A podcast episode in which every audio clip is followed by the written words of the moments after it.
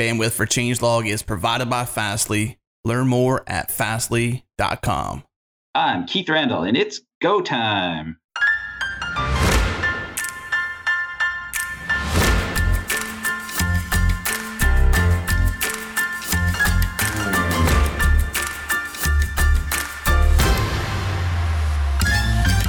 It's Go Time, a weekly podcast where we discuss interesting topics around the Go programming language, the community, and everything in between. If you currently write Go or aspire to, this is the show for you. It is episode number 27 of Go Time. Today on the show, we have myself, Erik St. Martin. Uh, we have Carlisia Pinto. Hi there. And then Brian Ketelsen is out today, and filling in for him today is Bill Kennedy. Say hello, Bill. Hey, hi, everybody. And our special guest today uh, actually taught us all how to make a lot of profit using maps at GopherCon. I'm still waiting for my check, but uh, on the show today is Keith Randall from the Go team. Hello, everybody. So, you want to give everybody kind of like a, a rundown, uh, uh who you are, what you do, uh, specifically on the Go team? Sure. Uh, I work on Go runtime internals and compilers. So, I work on making Go faster uh, all behind the scenes. You don't sort of see anything I do in APIs or anything like that. But um, every release, we make things a little bit faster and a little bit less memory and all around better. That's awesome. So you, you specifically work on the compiler and runtime? Correct. So I sort of started out working on Go, working on runtime things like maps, scheduler, some of the type conversion stuff, and so on. Um, more recently, I've been working on compiler internals, so making generated code better, uh, smaller, that sort of thing. No, that's awesome. So, um, so have you played a, a big role in the SSA stuff that's happened over the last couple of releases? Uh, yeah. So I started the SSA backend project, proposed it, got people on board with it, um, and sort of was the tech lead for it. I wrote the first prototype and then got a bunch of other people, both from inside Google and outside, to help work on it. Um, and it was released in 1.7 for AMD 64. Uh, and then for this upcoming release, 1.8, it's going to be available on all the other architectures. So ARM and MIPS and PowerPC and so on. I think maybe even there's a SPARC one coming. I'm not sure whether it's going to make 1.8. Oh, nice. Yeah, and the performance we get, it's on x86, it was something like 20% better. Um, sort of, it very much depends on your application, but we're getting a, you know, on average about 20% better mostly because the x86 chips are really good at executing bad code. So it really you really have to do a good job of making better code before you can see the performance improvements. Uh, we're getting something more like 40% better on ARM chips, which are not as good as hiding the old bad code. So I think it turned out pretty pretty well overall. Yeah, and ARM needs the love even more, right? Because ARM typically doesn't have the, the clock rate that you know an x86 chip does. So right, absolutely those performance improvements help a lot. And those performance improvements help save power too. So that's also a big thing. Yeah, that's true as well. So what we should really we should probably circle back a little bit too when we talk about SSA um, and just kind of like maybe give a brief explanation of what SSA is and kind of you know why that benefits us to have the compiler uh, leverage SSA. Okay, so I guess at first it would be help to describe what the old compiler was like. And so the old compiler used to take the abstract, abstract syntax tree of a Go program and would generate code sort of node by node on that syntax tree. So if there was a plus, it would generate a, it would load both arguments into registers, do the plus, and then store the result somewhere. And it would sort of do that one at a time on the nodes of the syntax tree with no look ahead, no, very, very little look behind. So sort of the code it generated wasn't very good because there were a lot of moves you didn't need. There were a lot of operations that if you did the same add twice, it would execute that add twice instead of reusing the result. And so SSA instead, what it does is it takes the abstract syntax tree and builds a control flow graph and a value graph. And then we can do all sorts of optimizations on that graph, like common subexpression elimination. We can do bounds check elimination. We can do um, better scheduling all that sort of stuff, dead code elimination, all of which benefit the generated code and make it better than what was generated previously straight from the abstract, abstract syntax tree. And SSA compilers have been around for a while. I know I worked on one like 15 years ago. So there, it's pretty mature compiler technology. GCC uses it, LLVM uses it. It's pretty common compiler technology, and this is sort of this is not sort of a researchy thing. SSA is is known to be a good way to generate code for compilers. Just you know, we need to get Go up to speed so that we can compete with the other languages. I got a, a quick question because I'm always trying to visualize these things that are going on. So this piece is happening inside of the compiler, and then is this helping to generate that intermediate assembly? Is that kind of where this is, or is it like where in the tool chain between the compiler, the assembler, and the linker is all this sitting? Fair enough. So that when you start with Go code, there's a parser that basically takes that Go code and makes an internal in-memory representation called the abstract syntax tree. From there, SSA takes that abstract syntax tree and generates assembly code. It's actually sort of an in-memory representation of the assembly code. Um, it's sort of semi already assembled, and then that gets passed to the linker uh, and code generator from there. So it's basically the input is an abstract syntax tree, and the output is an in-memory representation of assembly. Okay, so this would actually be an IR. Bill and I were actually kind of having this debate before the the show. Uh, the difference between a, an an intermediate representation and an intermediate language. And the best I could come up with is that uh, an intermediate language is actually produced code, whereas IR is typically uh, in memory data structure. But I could be completely wrong there too. Yeah, I don't think I've ever heard the term intermediate code or intermediate intermediate language. I think yeah, or intermediate language. I don't know. It's a good question. So LLVM has something which maybe I would call an intermediate language. It's an actual textual representation of the IR. Yeah, that was my my interpretation of the difference between the two. I've always heard IR, and then Bill said IL this morning, and I was like, hmm. I think I got that from the .NET side of things over there when they they have a whole intermediate language over there between what the C sharp compiler is producing, if I remember. Yeah, I believe they have. It's like Java; they have a, some sort of bytecode thing, right? Yeah. So I was the SSA is really interesting. I was just always curious if it came before or after the assembler there or somewhere in between. So okay. Yeah. So that there's no assembler when the Go compiler runs. There's no assembler used. Ah. Okay. The the thing that's generated from the compiler is already essentially equivalent to what the assembler produces when it parses assembly.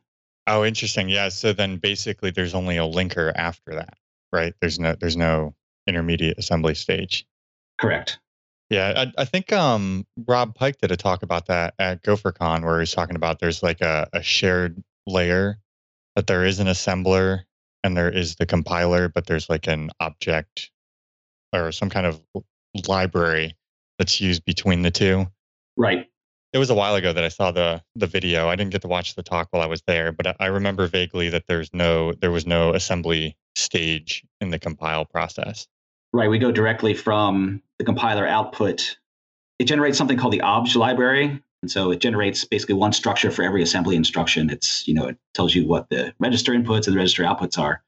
And then actual instruction selection, like encoding the bytes of the instruction, uh, is done by that object library. So the compiler itself doesn't emit bytes, it emits these data structures, one per assembly instruction. Oh wow, yeah. So so it doesn't so in a typical approach, the compiler would emit assembly instructions, and then those would then get turned into the actual machine code by the assembler. So you're saying that that object library converts the IR directly into the machine instructions by using kind of internal data structures. Exactly, yeah. And so there, our assembler is really just a parser. It doesn't assemble in that sense. The, the obj library, which is part of the linker, well, sort of, is the thing that actually does instruction selection from the sort of internal representation. Yeah. Oh, interesting. Now I need to, to start playing with compiler internals. that's, that's a little below where I usually work, but it's it's really interesting. So looking at kind of the the changes and stuff, and I know that a lot of this, um, the work that you guys have been doing has been making it easier to port to new architectures um, on the back end, uh, as far as like the assembly and stuff goes.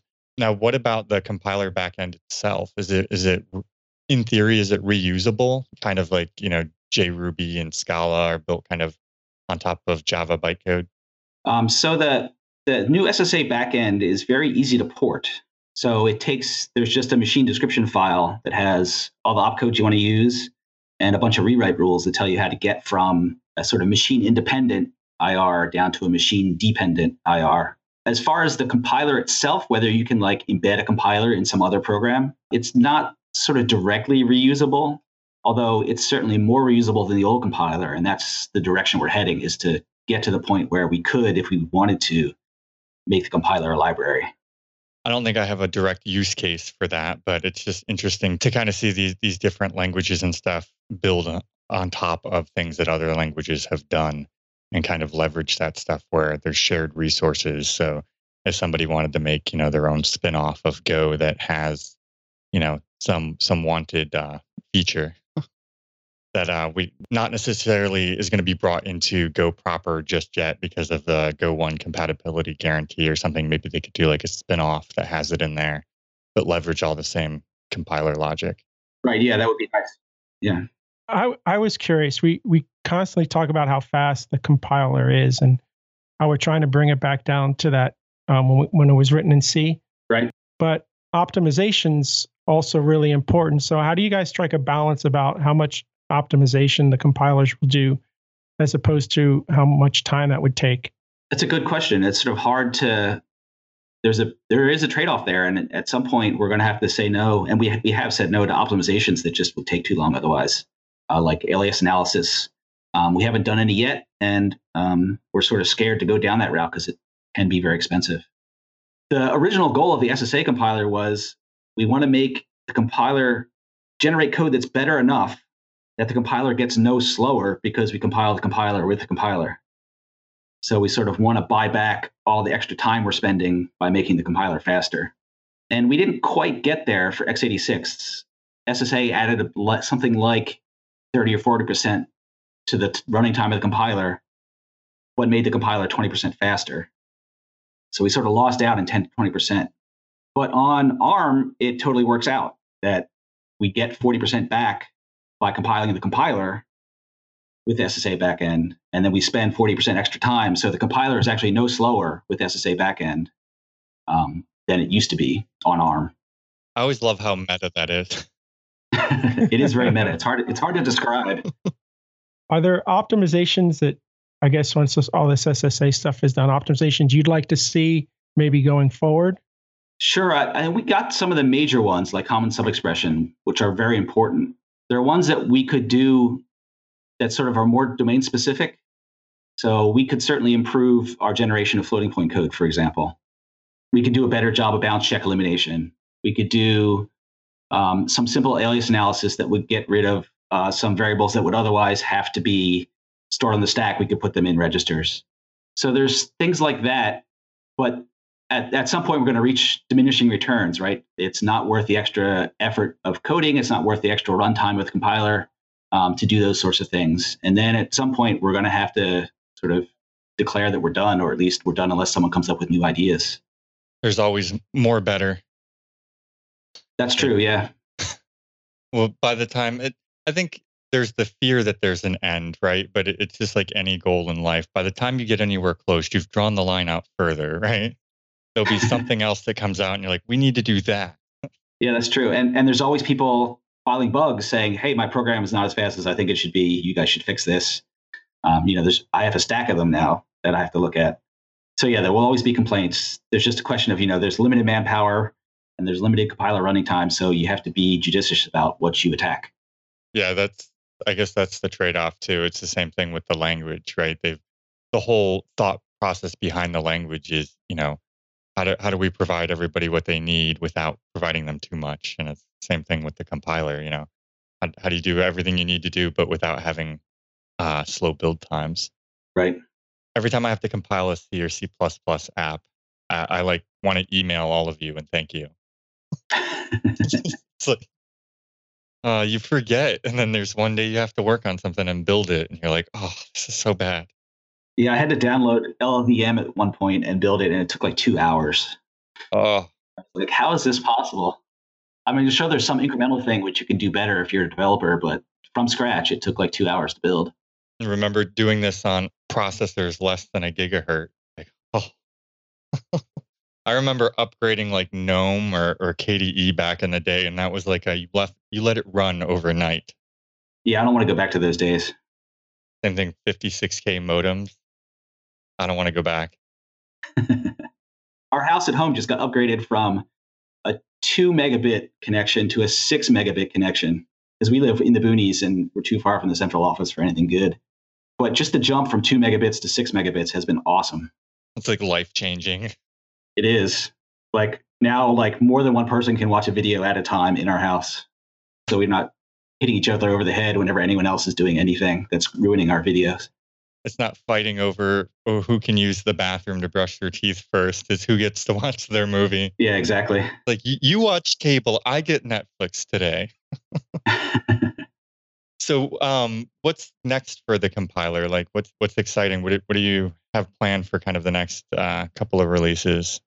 Let's see. Um, one of the big things that's coming, or or will if it works out, is uh, we're going to change the calling convention.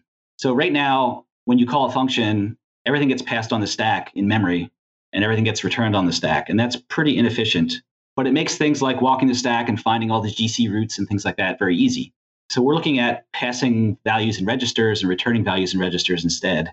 And it's sort of a big project. It's not terribly hard coding wise to get the compiler to generate that code, but it has a lot of implications for the runtime and it has a lot of implications for like everyone who's ever written assembly would have to change their assembly. So we're sort of looking at how we roll such a thing out to make it so that everyone doesn't have to rewrite all their stuff all at once. But we think it could buy another 10 or 20% in runtime. So that's one big thing. How much assembly would you say exists in the Go standard library and, and runtime? Oh, the standard library may have, I don't know, 10,000 lines of assembly. Wow. It's not huge, but there's a lot of like stuff for all the uh, big int stuff has a lot of assembly. Uh, all the crypto stuff, there's a lot of assembly. Um, and then, you know, you can put assembly in your Go project. So there's probably all kinds of stuff on GitHub that we don't even know about that has assembly. And, and that's the stuff I'm worried about. Like we can fix the runtime and the math and whatever else um, ourselves. But the problem is someone out there has random assembly that they're using in their project, and we don't have control over when they change the, that assembly and so on. So we're currently thinking about how we might roll such a thing out if it ends up working out. Yeah, that, that almost feels like it's going to have to be some sort of phased approach, right? Where there's like a, you know, at least a release or two to kind of give people time to convert. Yeah, and we were thinking about, you know, the, the current assembly when we switch to a new calling convention, we can then generate stubs for all the old calling convention things. And then you can sort of opt in to get the new calling convention, and we'll remove the stub as, as you change your code. So something like that may have to happen. Right. Do you work on um, any of the escape analysis stuff with the compiler too? I've touched escape analysis, yeah. Uh, I am not a major contributor to it, though.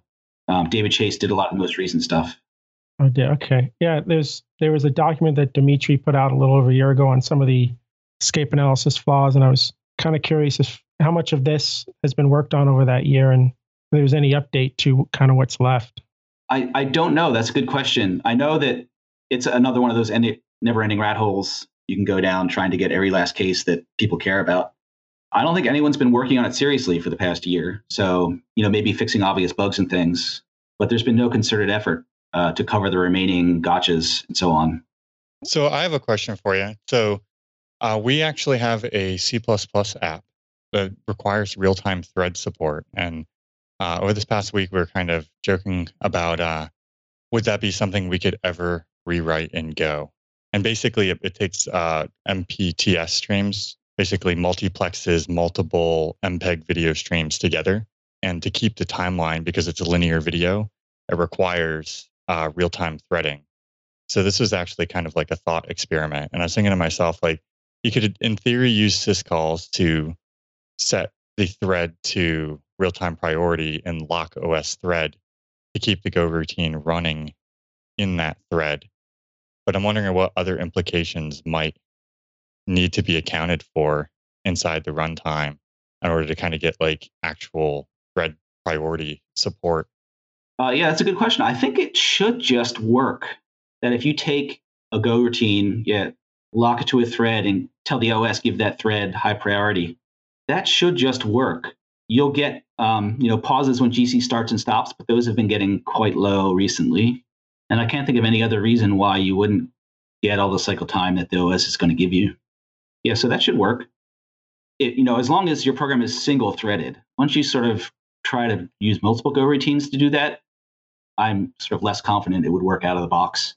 Yeah, this would be multiple. This would be multiple threads with different priority because you basically have some threads going out to fetch new segments of of video and audio, and then you kind of have your real time threads that are responsible for keeping your timeline mm-hmm. and multiplexing the packets together and dropping them and accounting for network jitter and stuff like that.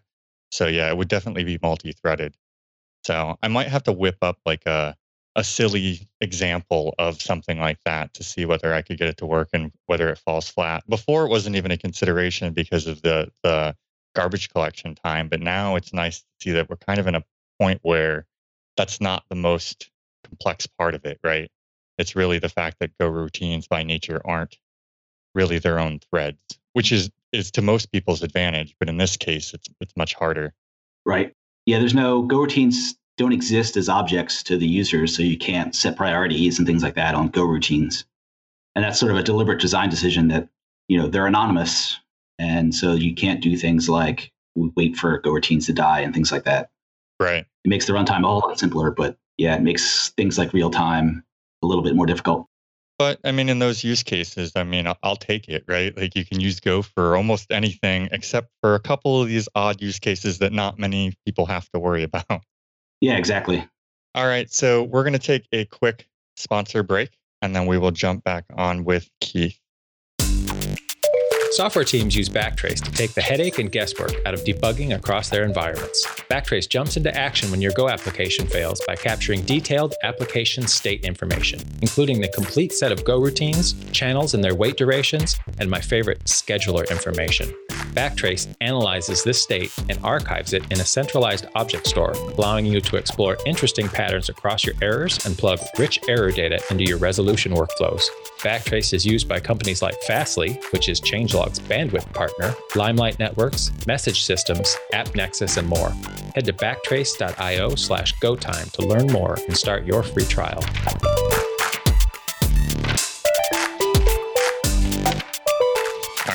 We are back. Carlisia, I know you had some questions for Keith. Yeah, I was curious to know if you do any side project when you're not working on compilers or if you do a different sort of compiler work when you're not at work. Like when I'm home hacking by myself? Yeah. Yeah, I, I sort of hack on random stuff. I wrote a pretty good um, integer factorization library, which you can grab on my GitHub account. Uh, you know, it can factor 50 digit integers so I sort of have I'm a math geek and a performance geek, so I like to sort of hack on stuff like that. Very cool. I'll check it out. Are there other languages that um, you work in, let's say, other than C? Um, like, have you looked at Rust at all? And what do you think about their philosophies around integrity and without the runtime there? Yeah, I like I like the idea of Rust that you know you keep track of exactly what pointers mean and what they're allowed to do and when they disappear and things like that. Um, I'm not a big fan of the fact that there's you know eight different kinds of pointers or whatever the number is nowadays, because that adds a lot of cognitive load to the user to figure out which ones he's supposed to use where. I haven't actually written anything in Rust, so take my comments with a grain of salt. Maybe it's easier than I think it is, but I, I like the fact that in Go you can just sort of everything's naturally it's it's you're used to it coming from C or from Java or whatever. Uh, there's nothing sort of fancy new semantics to learn you know, one of the questions that seems to come up more and more, and I think it's because I'm seeing more programmers that are coming from functional programming languages, is um, they get like afraid about pointers and and they start asking me what is the advantage of having the pointers over what they're you know not having to deal with them. What kind of answers can I give them? Like, do you have any opinions around around that? It's fundamentally a question of efficiency, uh, and to the extent that a compiler can realize that you're doing something functional and can pass pointers around under the hood so you don't have to do big copies you know that's great. But if i'm like the ssa thing would totally be impossible to write in a functional language because everything's linked to everything else via pointers and you the side effects matter. Like if I want to delete an instruction from an instruction stream, um, I need to sort of update all the people who use that instruction. I need to update all the people who, um, all the arguments of that instruction. And so there's a lot of side effect things that have to go on in order to make the compiler work and work efficiently that I don't have to sort of iterate through all the instructions to find a, a single use of an instruction, for example. Yeah, so I, I agree that the semantics of functional languages are much easier to understand and make for a nicer programming language. In languages at scale, it's hard to make functional programs efficient in all cases. Whereas given a pointer, it's much easier to sort of design your thing to make whatever algorithm you're doing efficient. All right, that's that's cool. I, am also curious if you played with Delve at all, and what kind of support are you seeing maybe in the future to help help the development of of that tool? Yeah, I love Delve. Uh, we are in contact with Derek all the time about you know we're making this change to the compiler. It's going to change the layout of registers or layout of memory locations. Does Delve still work if we if we'll do this? And so we had a good contact with him, and and I love Delve. It's I use it not all that much when I'm developing Go, but when I'm doing sort of hobby projects, I use Delve all the time. That's awesome. So you actually collaborate and reach out kind of proactively and and let them know that there's going to be these potentially breaking changes to kind of give them a head start. Yeah, exactly. Oh, that's great. Yeah, we've had Go had a very bad story for debuggers for a long time. And it was slowly bubbling up our list of, you know, this is something we have to tackle. This is something we have to tackle. And then Derek tackled it for us. It was great one of those see a need, fill a need exactly. type of things. I was actually really surprised when it came out. Like, I thought, kind of uh, to, to, your point, you know, I kind of thought that that was a ways down the road as far as the, the Go team. Um, you know, there was still a lot of work to be done on the language and compilers themselves, and they recognized that there needed to be a debugger. It just wasn't the the priority now. And then Derek pretty much came out and was like, "I got one." Yeah, exactly. It's pretty sweet. Yeah, so speaking of kind of cool projects, you guys want to get into uh, interesting projects and news, and we'll just kind of talk about stuff that's going on right now. Yeah, let's do that. Okay. So the biggest of which is the Go One Eight beta, which was recently released, and for anybody who hasn't tested their code against it, they should because it drops in February, if I recall. Uh, yeah, February first or January thirty first, something like that. Yeah. And uh, Brad Fitzpatrick gave everybody a warning that uh, he's got time to fix bugs now, but uh, later not so much. So file the bug reports now. So is there anything kind of you're you're particularly excited about that's in this release? Uh, well, I mean, the big thing is the SSA stuff for all the other architectures besides x86. So that's sort of been my focus. What else is cool in this release? It's a good question. I know everybody was raving about the the um you know 10 to 100 microsecond GC pauses. Right. I think it was guaranteed to be under 100 microseconds, but they were seeing 10 ish most of the time, if I recall what the, that was. Yeah, so the pauses we got rid of. So there's a bunch of stuff that you have to do when you stop the world. So when you do GC, you stop the world, you sort of set some bits, then you have to do some stuff, and then you have to start the world up again. And the the stuff you need to do, we've been shrinking and shrinking and shrinking. And now it's down to, you know, just set some bits in various places and start again. You don't even need to scan a single go routine stack before you have to, before you can start the world again. And so it's getting quite a bit better, sub microsecond for almost everybody, and and well sub microsecond for lots of people. And then I know this release also saw some improvements with the overhead in calling out to CGO. Right. I don't remember what they were. I want to say it was like cut in half or something like that, which was a big concern for people using CGO was the expense of calling out to C.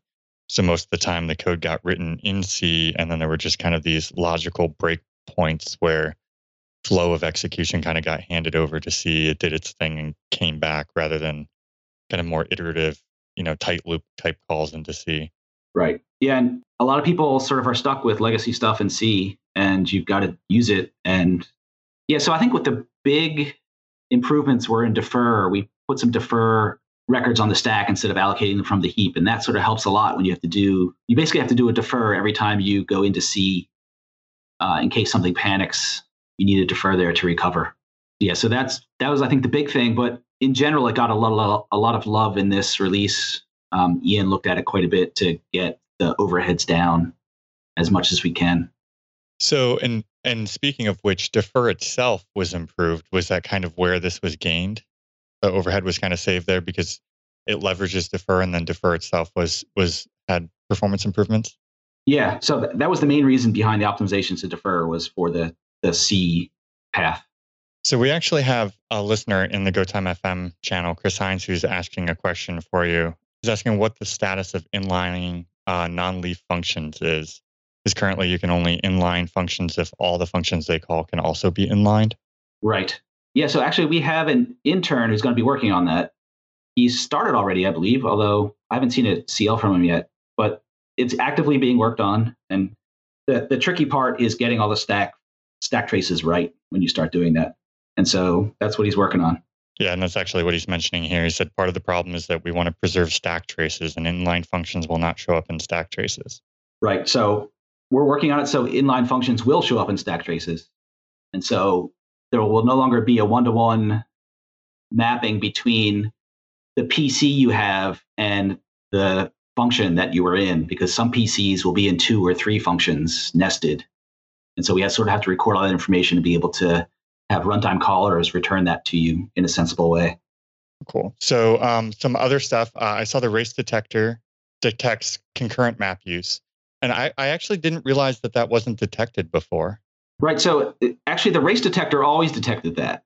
However, we implemented something additional in 1.6, which is that the runtime itself, even when the race detector is not being used, the runtime itself would detect concurrent map use and give you and panic or not panic, it would actually just crash the program. But it wasn't complete. It handled some cases and not others. And we improved that in this release to make sure that we handled as many cases as we could possibly handle. So basically, it detects if you have a reader and a writer at the same time for a map, and it will crash the program because in that situation, programs would non deterministically occasionally crash anyway. And then you'd have no idea why they crashed because they crashed some later time in some unrelated code and it was a very sort of confusing situation to be in. Whereas now the map detects that you're doing that kind of thing and crashes immediately. So you can hopefully find and fix the problem uh, before you release some code to production. And then I think the other stuff that I saw was around plugins, um, some stuff for the HTTP server, uh, some more context stuff. Plugins seem cool. I mean, as far as like readability, I, I think there's some concern there because you have to do some uh, type assertion when you when you read from it. So it starts to look a little a little crazy, but I mean the fact that we have plugins is kind of cool. And I'm not really sure how else to do that without doing the the type assertions. Yeah, it's, it's a difficult problem, and it you know it, it re-rears all the problems you have with you know Java distribution. Is that now you have to distribute your plugins somehow along with your binary. But for use cases where you need it, it's really useful and you can sort of wrap all that typecase stuff into a library on the client side so you don't have to see it you know except for the person who's actually doing the wrapping. Oh that's interesting. Yeah it's just kind of like a wrapper library that does the type assertions. Right. So that's that's sort of how we expect it would be used. Like you have a plugin for i don't know some photoshop transformation and it takes a image and returns an image or something right? And you just have a wrapper on the client side of that library that you know casts the argument to an empty interface to pass it and cast the thing back to an image when you get it returned. And that way the client doesn't need to to deal with that. The plugins, I haven't even looked at it yet. Are you able to reload plugins at runtime, or is it when the app comes up, those are the plugins and you'd have to restart? Um, you can load plugins at runtime whenever you want. You just call whatever the routine is. I don't even remember its name. Um, I don't know about reloading. I think once something's loaded, you're stuck with it. Yeah, I'm a little concerned that people are going to start ab- abusing. Well, I guess you can abuse anything, right? But start breaking that out. But I, the one area I guess always comes up with the static binary as opposed to to having this is security, right? Like, oh my God, we just found a security flaw and we want to we want to fix that, and now I got to rebuild every binary I have to do that, as opposed to just deploying maybe the new plugin. And these are the this is like the classic argument I'm constantly hearing about maybe the negative side of Go always just building that single binary for deployment. Yeah, it's tough for distributions like Ubuntu or whatever. They really want to have shared libraries so that when there's a bug in the crypto library, they can just push the crypto library and not every binary, every Go binary in the world that uses crypto. Yeah, so I, I certainly understand the argument. So I think it's about time for our second sponsor break, and then we can kind of get into some other cool stuff that's going on and interesting projects we've we've run across this past week. When it comes to profiling and monitoring the performance of your Go applications, Stack Impact is a great service to help you and your team laser focus on hotspot profiling, bottleneck tracing, health monitoring, and more. Stack Impact gives you the necessary historical deep dive performance visibility into your Go application's execution so you can discover and resolve performance bottlenecks with line of code precision. Technically, Stack Impact makes Go's built in profiling capabilities usable in a production environment. Stack Impact does everything automatically, there's no need to run commands or waste time specifying what to monitor. They've even put their Go agent on GitHub under the BSD license. So if you need to focus on the performance of your Go applications, check out Stack Impact. Head over to stackimpact.com slash GoTime to learn more and tell them Brian from GoTime sent you.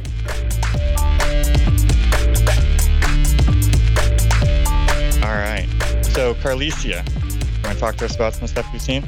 Yeah, I wanted to mention that Gotham Go videos started to pop up on YouTube. There are three now uh, Russ Cox, Cassandra Salisbury, and Aditya Mukherjee. And uh, hopefully the rest will be coming soon. That one, um, what was that? It was like re-implementing Git and Go or something like that. I haven't watched it yet, but I saw, I saw it listed. Yeah. Were you at Gotham Go, Keith? No, I wasn't. I, I was there. Um, yeah, they built an entire basically packaging Go to re- so you wouldn't have to use the C libraries anymore. It looks really interesting. What were the other two, Carlisia, you said? The other two was uh, Dissection of Gophers by Cassandra Salisbury and Codebase Refactoring with Russ Cox. And the cloning Git one was the one by Aditya Mukherjee. Maybe I pronounced his name correctly. Uh, we also started having the Advent series, uh, the blog post series on the Gopher Academy blog. Those are really cool. We have one that's about timers and a really good one about contributing to the to go. And that got the blessing from Brad. Um, and there are a bunch of really good ones. It's a long list and every day so for people who don't know every december gopher academy does this and every day a new blog post will go out. And anybody actually can subscribe can uh, can uh, volunteer to submit a post. So next year people stay tuned and just uh, pop in and ask around where you can put your name down for a post. There might be space left too um, Damian Gryski is is kind of maintaining the the list of uh, who's on what day, so there may actually still be openings yet this year. That is a good point. I know for sure there are openings for for backups. Oh yes, yes, yeah. And um, there was a talk at GopherCon this year too. Michael Matloob, I think it was, that did a talk about contributing too, which was really awesome. That is true. Contributing to Go, you mean? Yes. So yeah. speaking of which, do you do you get a lot of contributions for the compiler itself, Keith, or, or is it mostly people contributing to the standard library? Um, we get a lot of people contributing to the compiler, certainly it's sort of one of the most active portions of the development that's currently happening on Go, uh, at least in the you know the standard library and the runtime and so on. Uh, we get a lot of outside contributions, which is kind of nice because you know we only have so many people inside of Google who have time to work on this stuff, and the, to the extent that we can get outside contributions, it's great. We had a lot of help from uh, Josh Snyder and, and various other folks early on in the SSA development, which really sort of kept us on track and kept us uh, on schedule. Otherwise, you know, I only work half time, so you know, we only had one and a half people working on it inside of Google. Oh, so you were the only one for most of most of it working on the compiler? Uh, myself and, and David Chase worked on it in the early days from inside of Google, and then there were a bunch of people from outside who worked on it as well. So here's a question for somebody who who may have minimal or no compiler knowledge. How approachable is it for somebody to jump in and start trying to learn and contribute to the compiler? Just something really you kind of need a lot of knowledge about before, or is it fairly approachable for people to kind of get in and fix bugs? It it needs some domain expertise. It's not the easiest thing to jump in and touch. We made porting as easy as possible, so you don't actually need to write any Go code to port the compiler to a new architecture, or at least it's all tables and stuff. It's not stuff that executes all the time. But if you wanted to add, say, a new compiler optimization phase or something, um, it requires a fair amount of knowledge of you know what SSA is, what transformations you could do on it, what you can't. Um, so it's not the easiest thing to jump in and do. But the, the people who jumped in and worked on stuff on the compiler, I think they all had some compiler knowledge, but they were by no means experts. So I would say it's sort of a middle of the road thing if you want to jump in. And you should probably have taken Compiler 101 in college, but you probably don't need anything higher than that. Do you have like a recommended book or something that somebody interested, not necessarily like designing your own compiler, but just for anybody who might want a better understanding of how compilers work? Uh, well, there's always the Dragon book, which is, I forget who wrote it, but it's a standard compiler book. My advisor, Charles Leiserson, has a great book on graph algorithms, which a compiler is basically a big bag of graph algorithms. It's all depth first, first traversal, breadth first, search traversal, um, connected components, all that kind of stuff. So yeah, any good algorithms book would also be a good starting point. Excellent. So Carlisia, what else do we have? We have, oh, by the way, I wanted to give a shout out to Damian Gryski because he's been running the December series of blog posts for Gopher Academy and he's doing a great job. And it's so much work. He has to get after people who promised to deliver a post and and don't show up on time. I don't know how would I would know that, but it's a lot of work. And if it wasn't for him, maybe we wouldn't have it. And those are really excellent posts. And also, he is on Slack, and he said that there are no openings right now, but there are backups, backup openings, and whoever submits a backup and doesn't get published as backup in December, it will get published in January for sure. So please ping him or, or us, and we'll direct you if you're interested for this is this December. Other things, there is Go Lab conference in Italy, somewhere near Florence. I'd love to go, but I can't. So if you can go, it's January 20 and 21st. There's still time to book it. What else? I ran into this because I was doing some research this week. Another thing that I wanted to mention is Dominic Hon-. Don't know if that's how his last name is pronounced. He has a blog post listing all the not all the tools, but at least most of the tools in the Go tool chain, and it's very neat. Uh, he also explains and give give examples of how to use some of the tools, some of the most uh, maybe complex or not as popular. That was really cool to run into. Oh, cool! Yeah, it looks like it shows not just the things that are part of like the Go tool itself, but also you know some of the other tools that have kind of come out around it, like Bench Compare, and then the the Bench visualization, where it creates the kind of SVG output of the uh, comparing to benchmarks and things like that. That's cool. Yeah.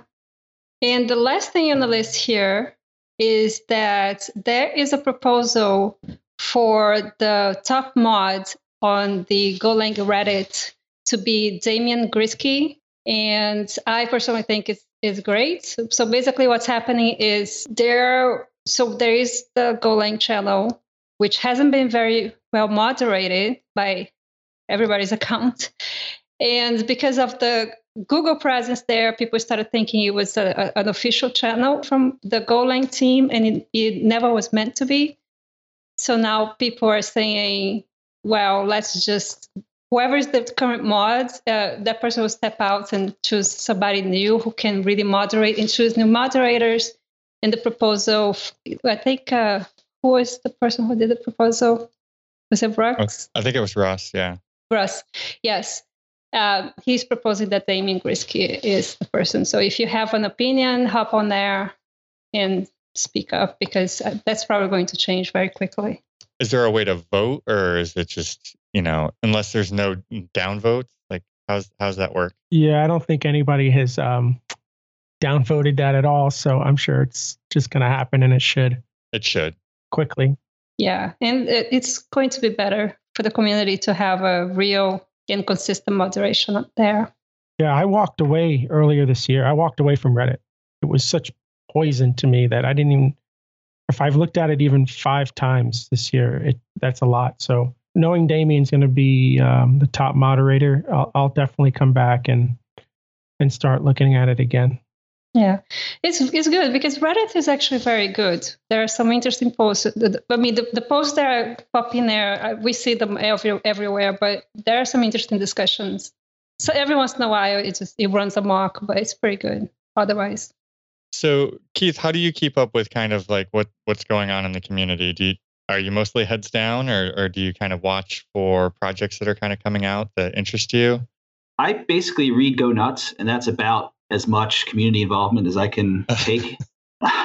um, but yeah, I, I sort of watch the project closely and I watch Go Nuts, and that's sort of where I get my information about what's going on in the community from. I think I I'm like in too many of them, and then I end up not keeping up with any of them. But it works out because I think everybody else curates it, so I only I only hear about the good stuff. Keith, what office do you work out of, and where are you based out of? I'm in Mountain View at the main Google campus. Gotcha. Yeah, it seems like there's a couple different places. I know I I heard I think that the New York office actually has more people working on the Go team than Mountain View does. That may be true now. Yeah, it's it's about equal. I think we have what twelve or thirteen people here, and there's a similar number in New York, and then a couple people in Boston. And Brad's in Seattle now, right? Yeah, Brad's in Seattle, and uh, we have one guy in Switzerland and one guy in Pittsburgh. There's a couple other scattered people.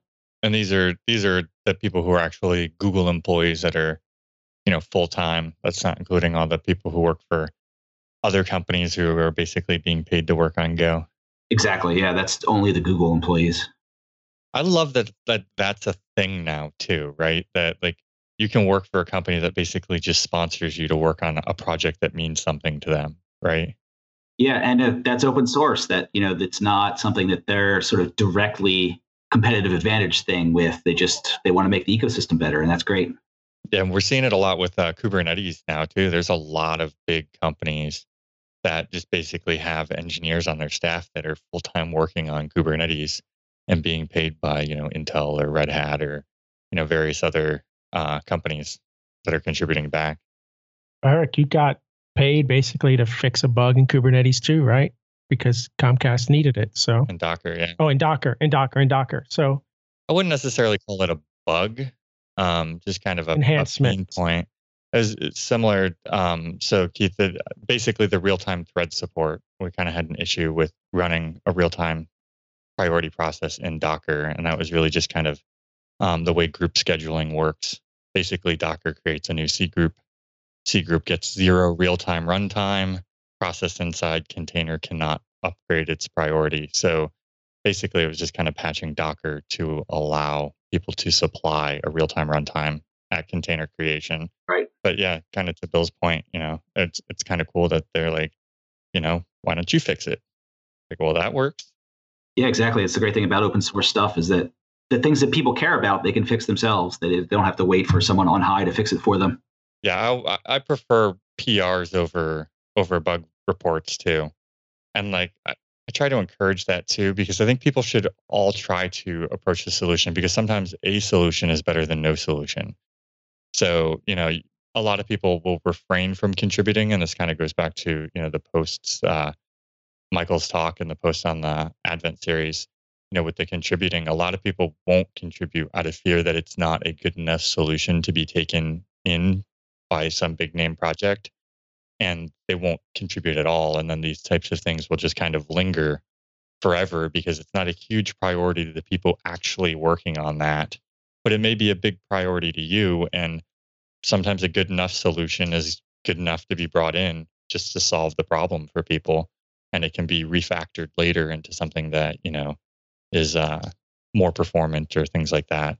I'm sure there's specific language features that nobody's going to, you know, pull in some some gnarly code for, but you know, for most people's bug fixes, they're they're usually fairly trivial, and they're not going to introduce a lot of problems for the rest of the code base. Yeah, and, and, even if they're not perfect patches and you know they have problems or whatever, they often sort of spur dialogue or spur someone to think harder about the problem and and end up you know pointing the way to a solution if not being in the solution themselves. So, did anybody have any other interesting news or projects they want to talk about, or do we want to move into Free Software Friday?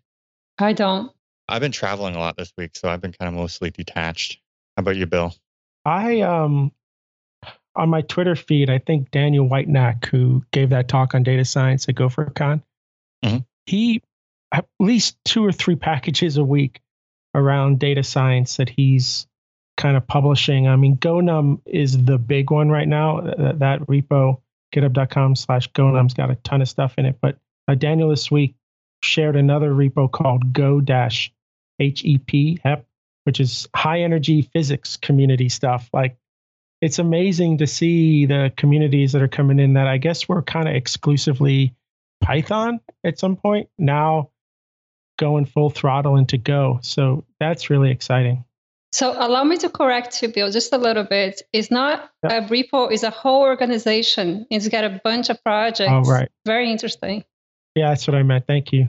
That is a whole industry I know nothing about physics. But yeah, that's so awesome to see all of this stuff come in. You know, there's a lot more data science stuff. There's a lot more uh, math stuff being done in Go, and that's awesome. And infosec stuff too. I've been seeing a lot more of that too. Start being written in Go. Another thing that was interesting is um, my business partner, um, Ed Gonzalez, he got stuck this week on the floating point stuff, trying to compare two floating points that were should have been identical but were different because of binary decimals. And he found a, po- a package from ShopSpring called Decimal, which he's starting to look at to help fix all the floating point decimal numbers in Go for the for the work he's doing. So that was really interesting too. Oh, interesting. And then how about you, Carlisia? I ran into a project. I have not used it before, but it looks really cool. And I saw it on, it was here on this document, but it was also on this newsletter, this Brazilian newsletter about Go called uh, The Week in Go.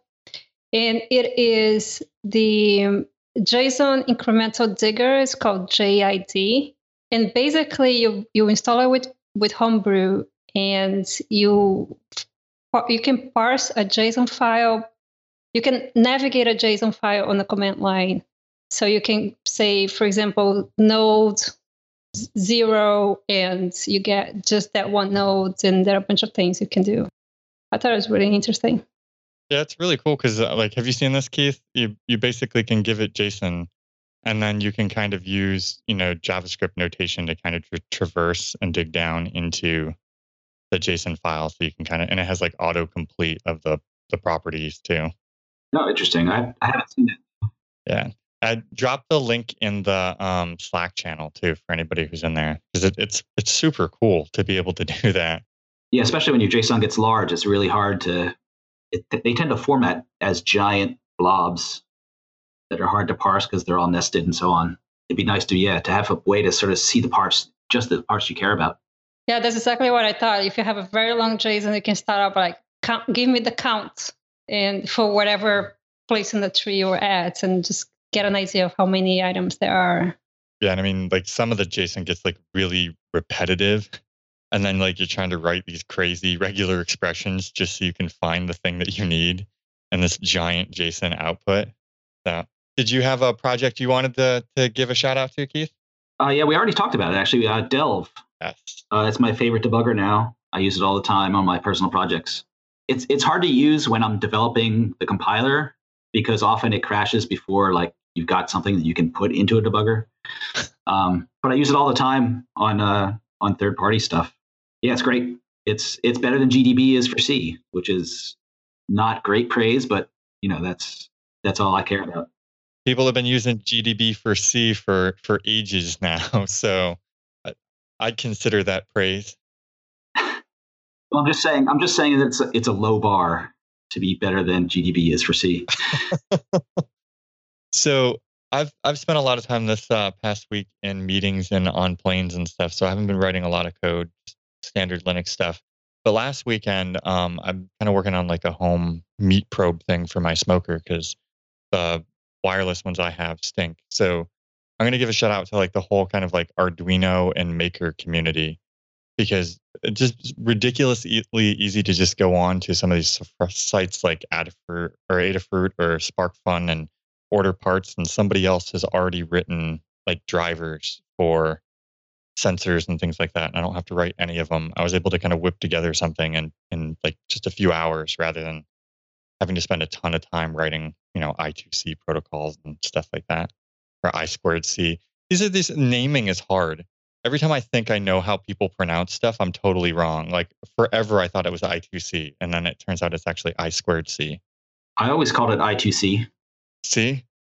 And then like in uh, Rob Pike, it like commonly throws off like goose and gorch.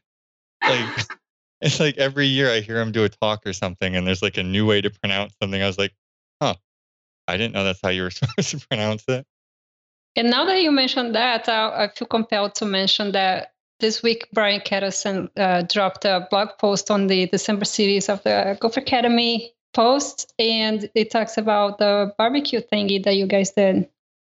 Yeah. So um, initially, um, this that's running on a Raspberry Pi. So they're kind of two separate parts that are going to be merged. So that's actually Go running on a Raspberry Pi. That's the PID controller, and I always forget the actual acronym. It's like proportional integral derivation or something, and it basically takes a set temp- a set temperature and the current temperature and calculates an error value and determines whether or not the blower needs to turn on to provide oxygen to the fire to make it heat up. And it's to keep a stable temp in the firebox of the smoker um, for long cooks. And that's all done in Go.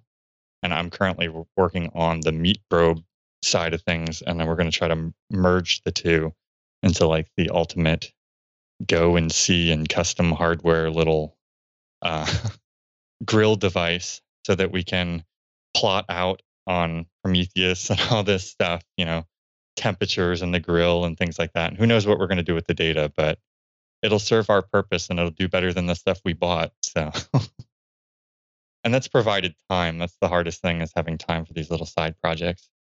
So, did anybody else have anything they want to talk about, or do we want to wrap this thing up? Yeah, I think we're ready to wrap it up. Yep. All right. So, I want to thank everybody uh, on the show, especially thank you to Keith for taking time to come speak with us and Huge thank you for all the work that you do on the compiler for the language we love. Huge shout out to our sponsors uh, for this episode, who are Stack Impact and Backtrace. Without them, we wouldn't be able to do the show. Huge shout out to all the listeners, both listening live and who will listen to the recorded version of this. Uh, definitely share the show with fellow Go programmers. Um, you can subscribe by going to gotime.fm. We're also at GoTimeFM on Twitter. If you want to be on the show or have questions for upcoming guests, uh, hit us up on github.com slash go time fm slash ping. And I think that's it. I always I always feel like I'm forgetting something because there's always so much to go through. So uh, uh, with that, uh, next episode will be with uh, Thorsten Ball, who's we're going to be talking about building an interpreter in Go, which is highly related to this. And then we're going to do basically a two week break uh, over the holiday, and we will be back uh, in January. So, with that, goodbye, everybody. Bye. Bye. and Thank you. Bye.